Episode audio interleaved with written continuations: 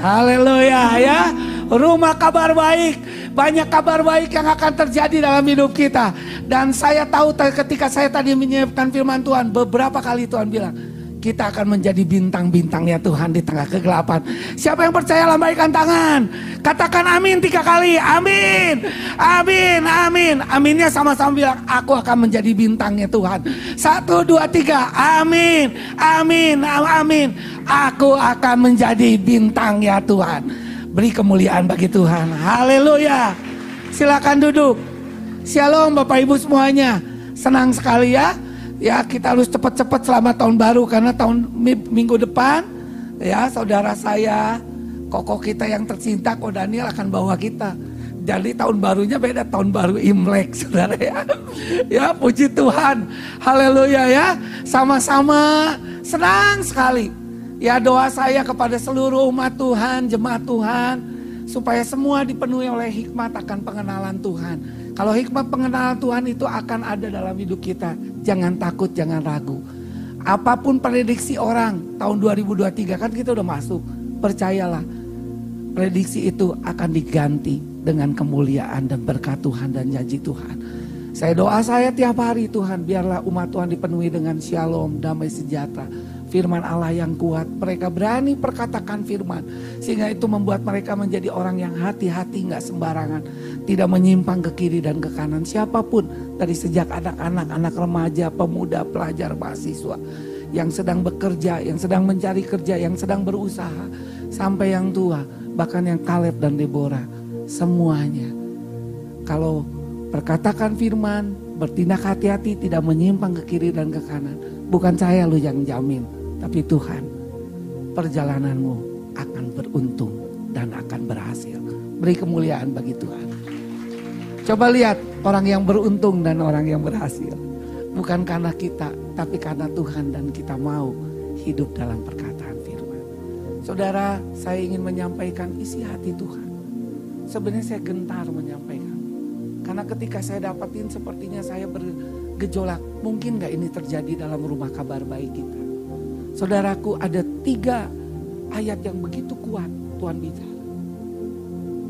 Tapi saya adalah hambanya Tuhan.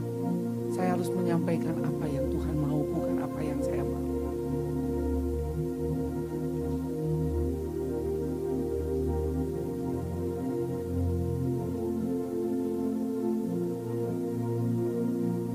Ya saudaraku, Yesaya 60 ayat 4. Sama-sama kita baca 1, 2, 3. Angkatlah mukamu dan lihatlah ke sekeliling. Mereka semua datang berhimpun kepadamu. Anakmu laki-laki datang dari jauh dan anak-anakmu perempuan digendong. Saudaraku, ada hamba Tuhan yang masih muda namanya Oswald Chambers. Dia sudah meninggal dunia, tapi dalam hidupnya di dalam masih muda dia harus mendapat tantangan yang berat, yaitu dia harus pergi ke satu daerah, yaitu dia harus ditugaskan ke daerah Mesir, yaitu daerah Seiton. Bukan Saiton ya, Saiton ya, sama-sama bilang Saiton. Yaitu daerah Mesir. Saudaraku, waktu itu sedang terjadi perang dunia ke-1, yaitu perang yang sangat terkenal yang namanya perang Galipoli.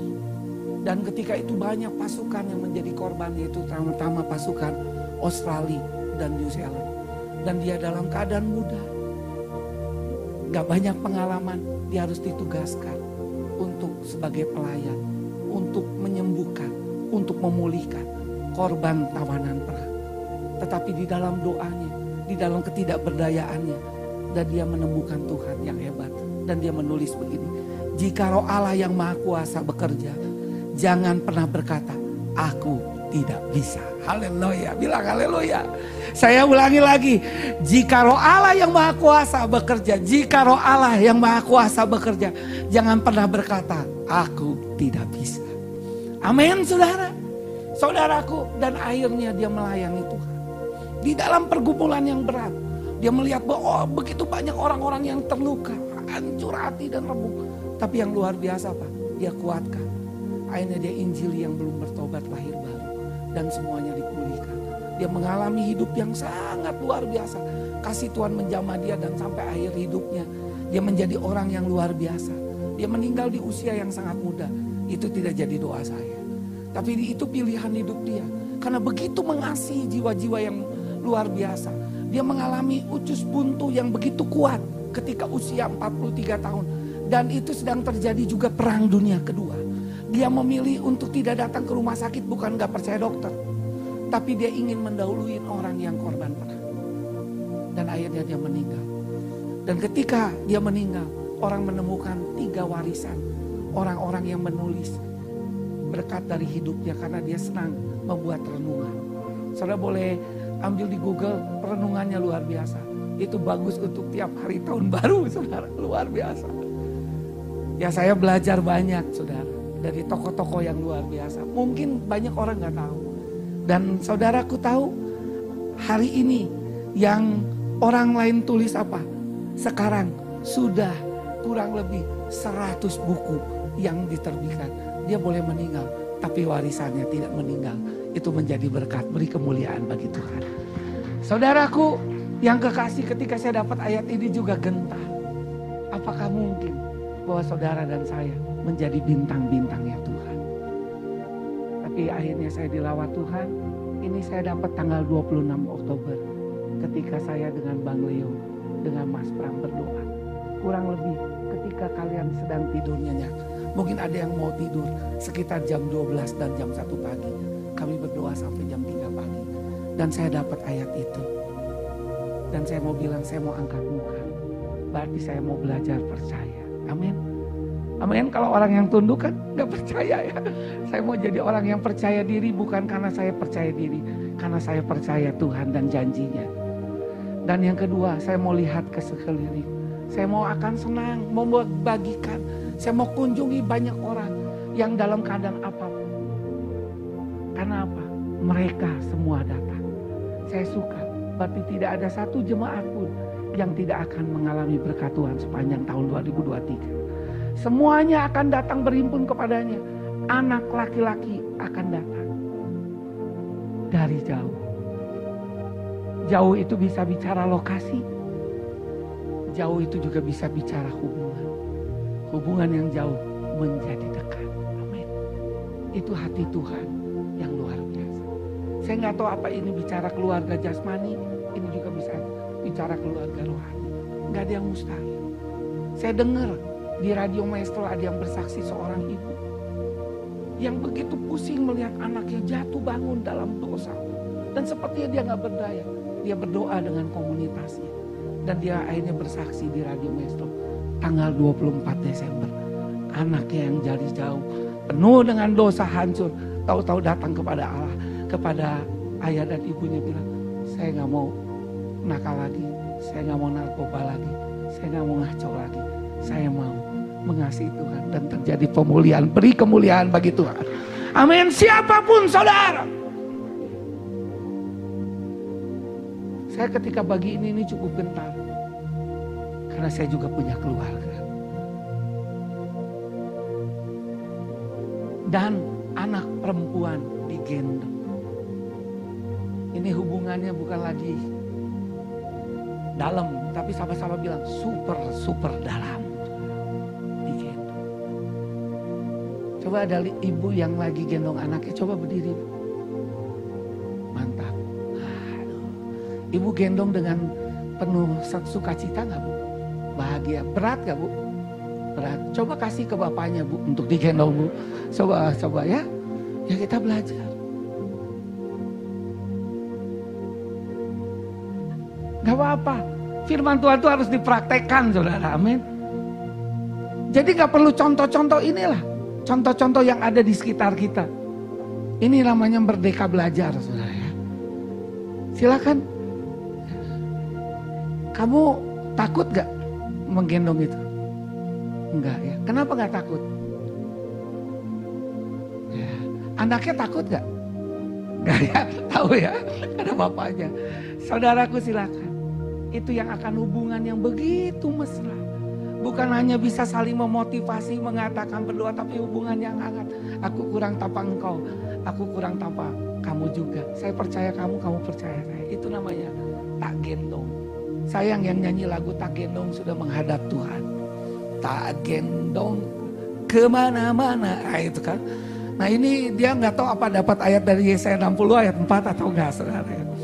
Saudaraku yang kekasih dalam Tuhan, mari ya, siapapun kau anak, siapapun kau ayah, siapapun kau kakak, siapapun adik, pegang ini, amin.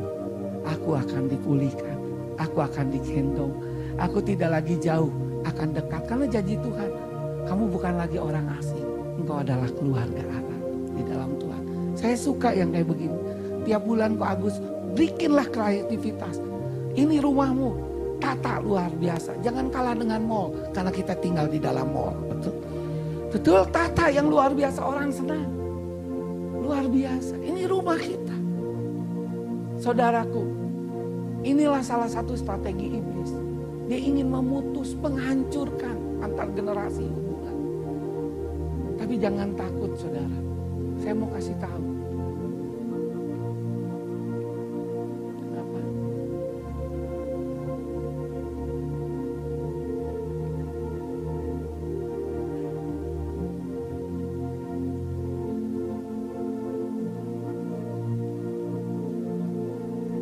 Dijalanin aja sama Bang Elias, silakan.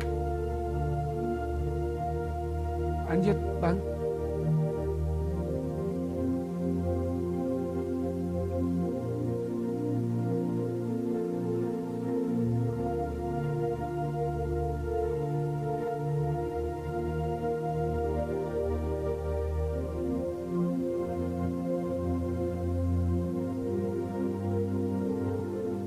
Ya, saudaraku, terima kasih Bang Elias ya.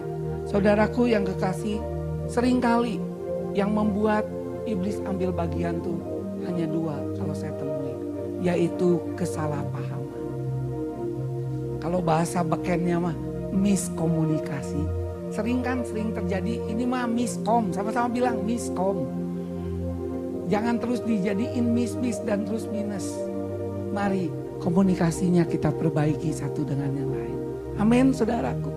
Dan bukan hanya kesalahpahaman, kurangnya penghargaan. Manusia, Abraham Maslow bilang, salah satu kebutuhannya itu butuh dihargai. Mari kita beri apresiasi. Kalau belum sampai, jangan takut nak, sebentar lagi juga akan sampai. Beri semangat. Amin. Jangan sampai cita-cita kita yang belum diselesaikan, dituntaskan sama anak kita, belum tentu. Setiap orang punya panggilannya masing-masing. Amin. Amin. Ya. Ya. Bapak, kakak pembimbing kadang-kadang kurang menghargai. Di keluarga juga begitu. Saya mewakili para bapak, para pembimbing. Maafkan mereka di tahun 2022. Tahun 2023, mari para bapak dan para kakak, angkat tanganmu di atas. Yang para ibu, dukung saja dalam nama Yesus. Para bapak dan kakak bilang, aku mau. Aku mau. Aku mau lebih baik untuk belajar, memahami, menghargai orang-orang, anak-anakku, adik-adikku yang dipercaya Tuhan. Bersama dengan Tuhan, aku bisa. Dalam nama Yesus. Amin. Beri kemuliaan bagi Tuhan. Gentar, saudara. Tapi saya mau belajar pelan-pelan. Tapi nggak terlambat menghabiskan waktu. Saudaraku, mari. Ya, dan bapak tadi sudah, dan para anak, belajarlah untuk menghormati mereka. Mari anak-anak, sama-sama angkat tanganmu. Angkat tanganmu anak-anak. Yang merasa anak, yang merasa adik, angkat tangan, gak apa-apa. Fungsinya itu sama-sama. Ya, saya juga mewakili para bapak. Ampuni mereka, mereka dinamikanya tinggi, pengharapannya ingin sama-sama ya, sama-sama ikut. Aku, para anak, mohon maaf karena kurang dihargai. Karena kurang dihargai, jadi sulit menghormati. Saya mau belajar untuk menghormati dalam nama Yesus. Amin. Para bapak, memang anak muda sekarang kalau ngomong tuh agak pelan-pelan ya. Tapi hatinya dalam, penuh kasih. Tepuk tangan saudara ya. Dulu saya nggak ngerti, disangkanya yang kurang sopan saudara ya. Ya, karena mereka tuh lembut, lahirnya di tahun penuh kelembutan. Saudara. Beda dengan kita, saudaraku. Ya, Maleakhi 4 ayat 5 sampai 6b bilang apa? Yang kuning nanti baca sama-sama. Sesungguhnya aku akan mengutus Nabi Elia kepadamu. Jadi bukan Nabi Elia yang sudah meninggal, bukan, tapi pelayanan Nabi Elia, yaitu pelayanannya datangnya hari Tuhan yang besar dan dahsyat, maka ia akan sama-sama.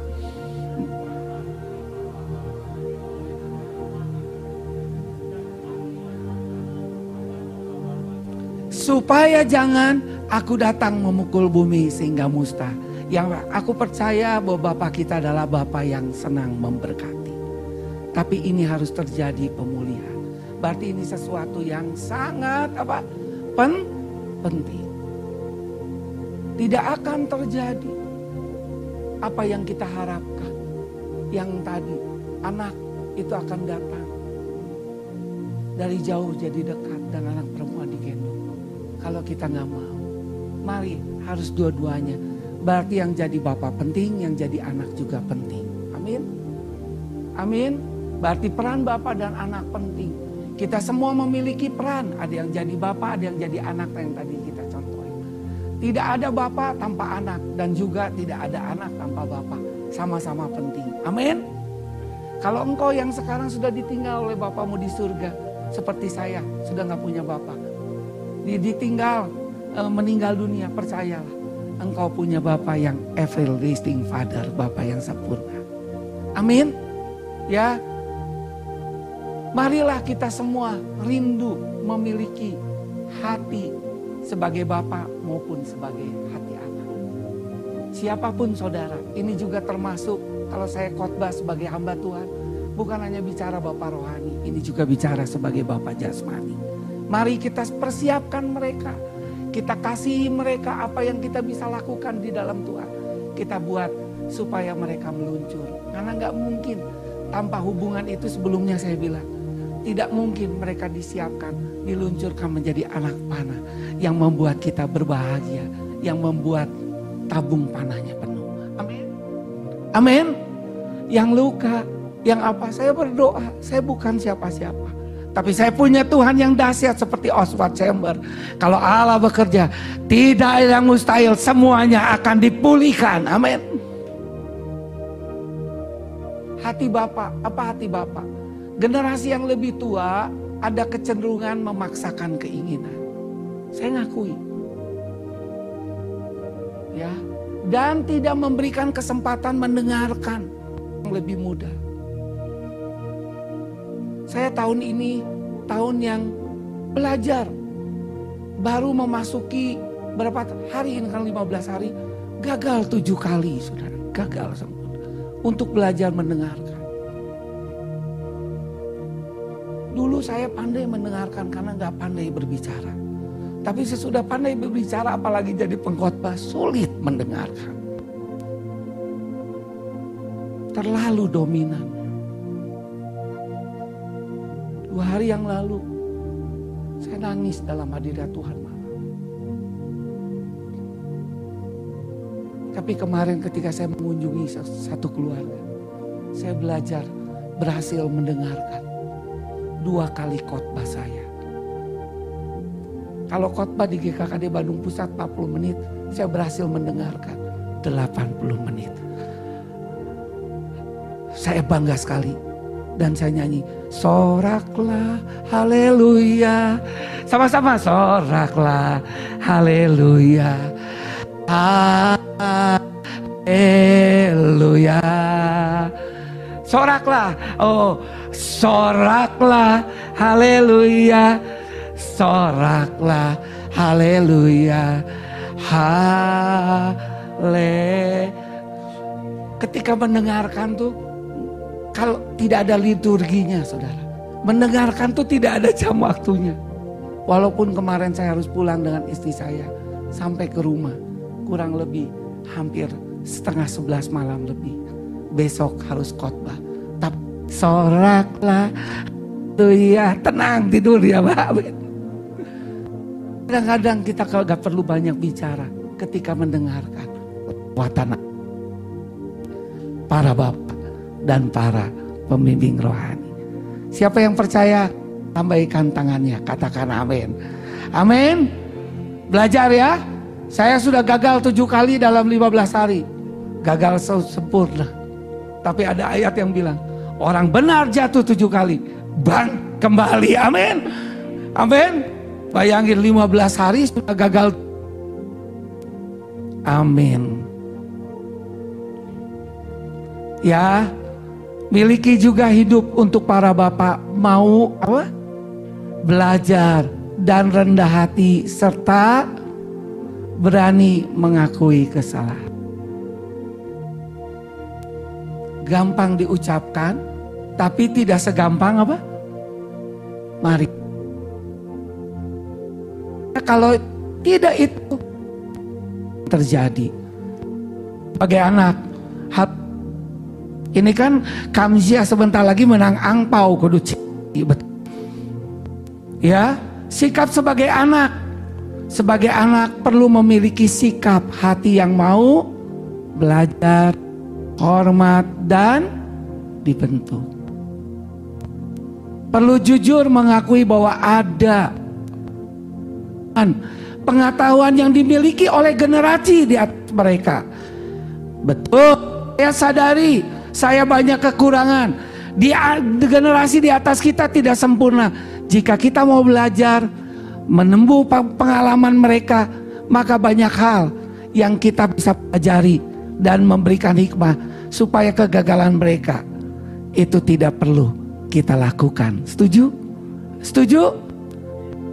Kalau itu terjadi, apa berkatnya saudara? Ini keren sekali, bilang keren. Ya, sama-sama. Pada waktu itu engkau akan heran. Siapa yang lihat Allah hebat? Amin. Engkau akan heran melihat dan berseri-seri. Saya mau buat supaya Tuhan, sama-sama kita berdoa supaya tahun ini menjadi tahun berseri-seri untuk GKKDB. Amin. Beri kemuliaan bagi Tuhan. Engkau akan tercengang. Bukan hanya berkira berseri-seri, tapi bukan yang tercengang. Dapat hadiah mobil dari undian BC. Itu tak tercengang. Saya nggak tahu. Percayalah, aminkan. Tercengang dan akan berbesar apa? Hati. Sebab 1, 2, 3. Sebab kelimpahan dari seberang laut akan beralih kepadamu, dan kekayaan bangsa-bangsa akan datang kepadamu. Beri kemuliaan buat saya. Ayat ini gentar. Mungkinkah Tuhan? Tuhan bilang hal itu sudah terjadi. Pemulihan hubungan menjadi rumah kamu terbaik, menjadi rumah di tengah keluarga kita. Prediksi boleh,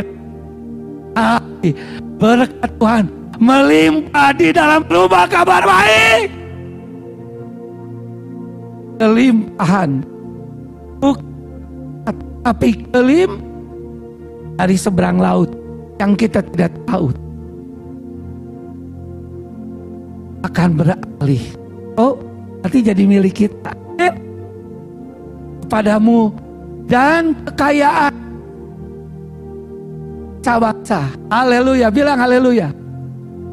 Waktu saya dengar pidatonya Jokowi, itu luar biasa.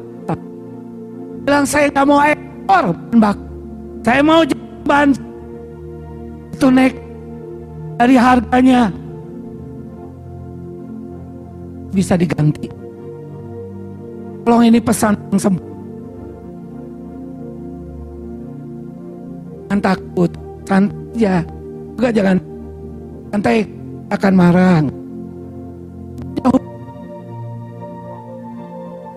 Ada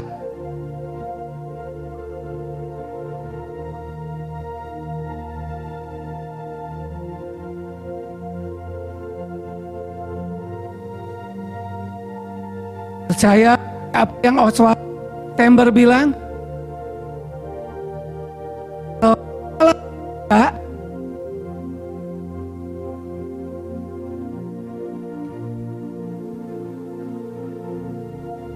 kalau Roh Allah bekerja, semua bisa berkata bisa. Amin. Nikel yang tadinya diekspor sekarang tidak diekspor, tantangannya besar. Jokowi bilang, saya nggak takut. Karena ada pesan Soekarno, bahwa Indonesia harus berdikari, berdiri dengan kaki sendiri. Dan apa yang terjadi? Harga nikel itu, harganya dari 60. Keuntungannya 60 juta dolar, itu harganya menjadi 300 juta dolar. Dan dia berdoa supaya itu menjadi motor, mobil listrik, keuntungannya bisa ribuan. Kalau itu terjadi, maka hutang Indonesia akan lunas. Inilah saatnya. Anak-anak muda, ambil ini. Amin, saudaraku. Gereja Tuhan ambil ini.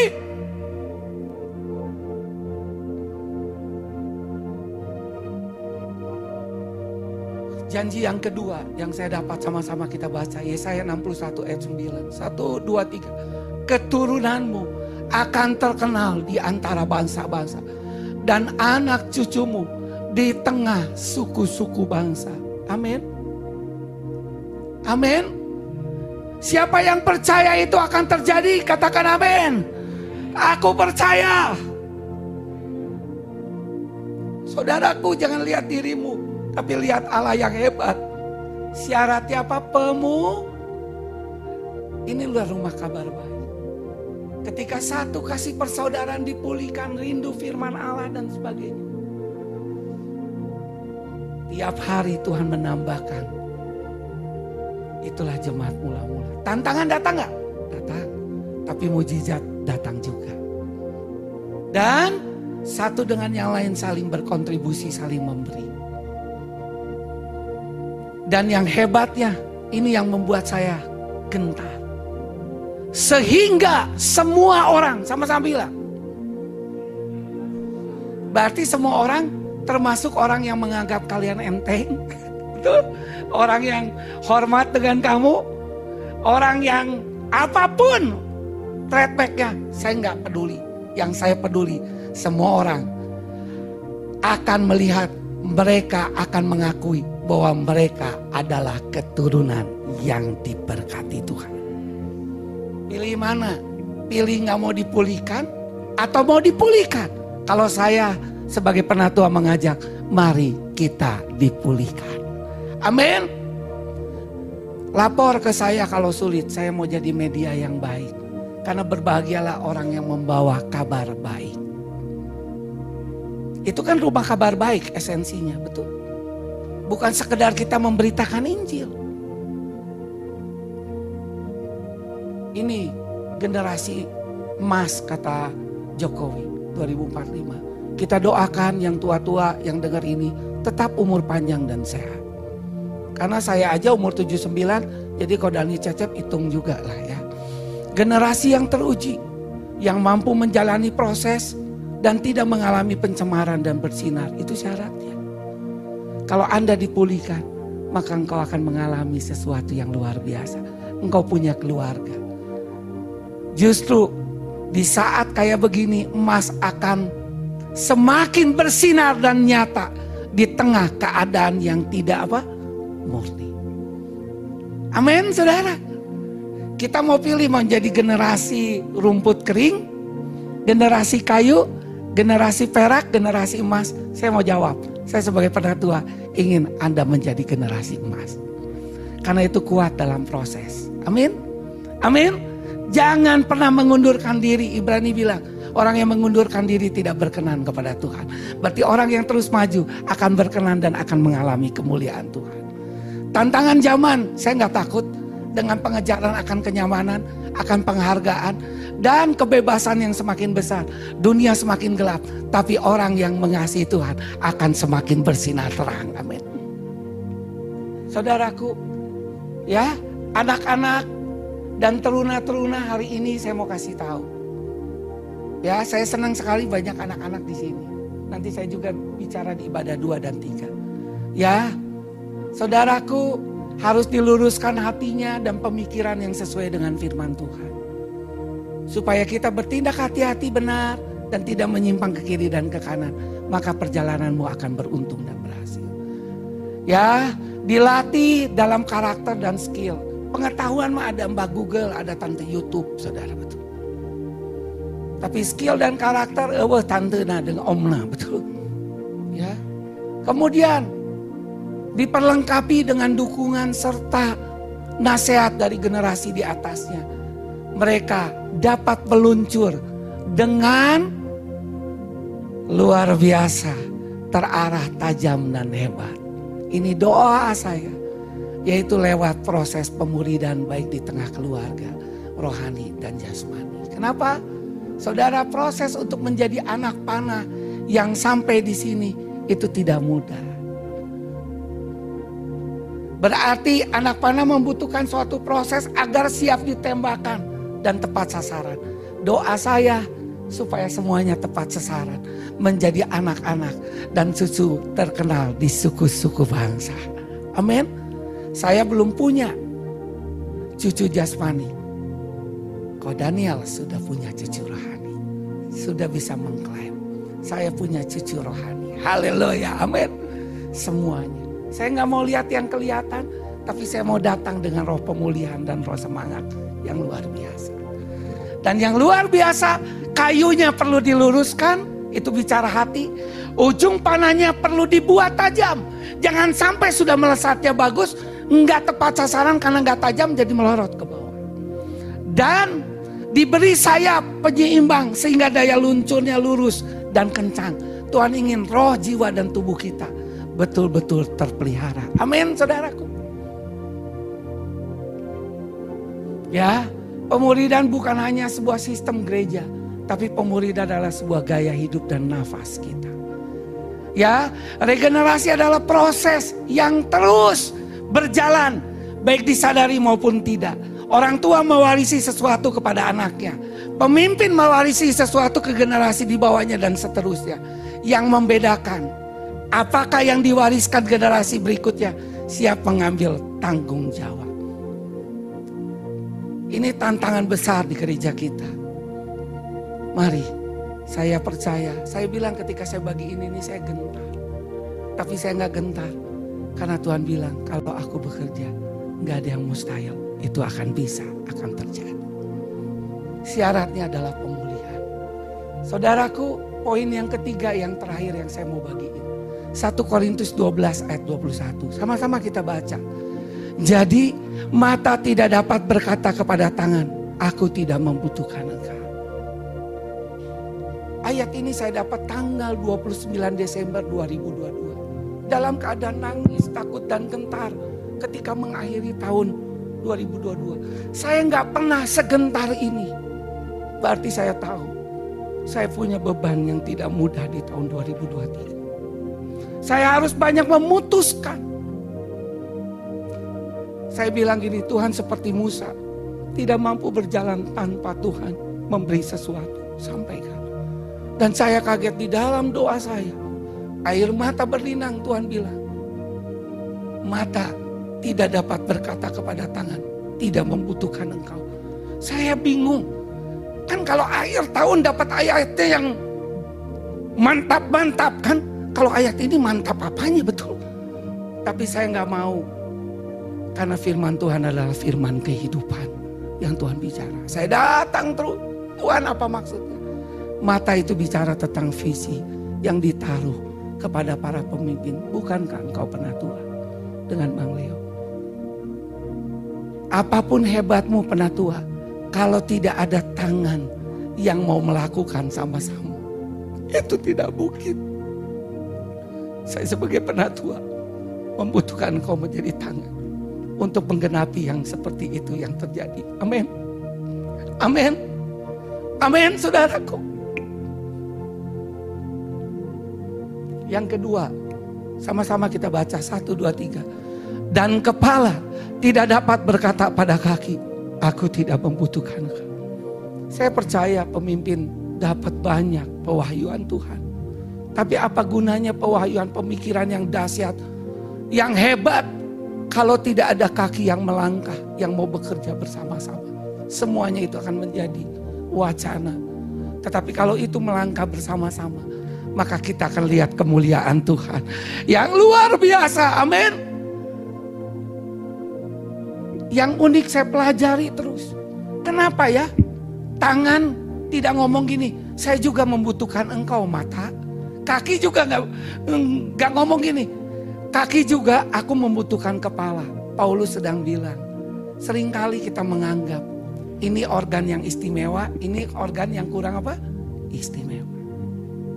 Mungkin kalian sering berkata gini, siapalah saya.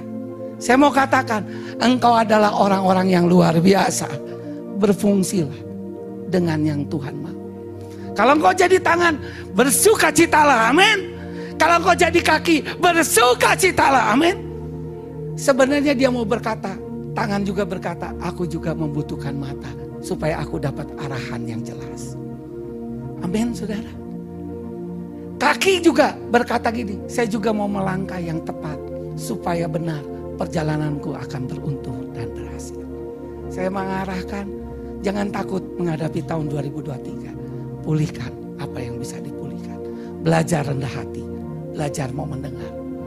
Yang anak-anak belajar mau menghormati dan datang kepada Tuhan. Kalau itu terjadi, ingat kita adalah bagian yang menentukan. Tuhan kita terlalu rindu. Amin. Apakah visi ini akan tercapai atau tidak? Kitalah yang menentukan. Mari kita sinergikan kolaborasi, kita orkestra dengan baik. Perlu perjuangan, perlu komunikasi. Ada kakak, ada adik, ada bapak. Di sini bukan hanya ada Bapak Timotius, ada Bapak Daniel Kunia, ada Bapak Daniel Cecep. Daniel itu menurut survei adalah orang-orang yang pintar, orang-orang yang hebat. Ya, mari kolaborasi, sinergi. Berarti saya bilang, tahun ini bukan hanya tahun rumah kabar baik, tahun sinergi, kolaborasi. Mari, waktunya tidak banyak, tapi percaya ketinggalan ini akan kita kejar sama-sama regenerasi. Singkirkan ego dan kepentingan diri sendiri. Amin, amin. Ayo ego bapak, ego kakak-kakak, ego adik-adik, ego anak-anak. Ya, terima kasih, Tuhan memberkati. Kalau ini santai, itu masih ada waktu 3.40. Ya, beri kemuliaan bagi Tuhan. Ya, saya mau supaya kita nggak tegang-tegang tahun 2023. Karena banyak di kiri kanan tegang-tegang semua, maksudnya di dunia, betul. Banyak takut. Kita akan berseri heran melihat kemuliaan Tuhan. Berkat Tuhan dinyatakan. Selamat datang anak-anak muda yang hebat, yang dahsyat di rumah rohani ini. Engkau tidak kalah dahsyat dengan tahun 80-an. Engkau tidak kalah dahsyat dengan tahun 90-an. Engkau dahsyat ajaib karena punya Tuhan yang dahsyat dan ajaib. Ya, mari kita bawa mereka sama-sama dalam Tuhan.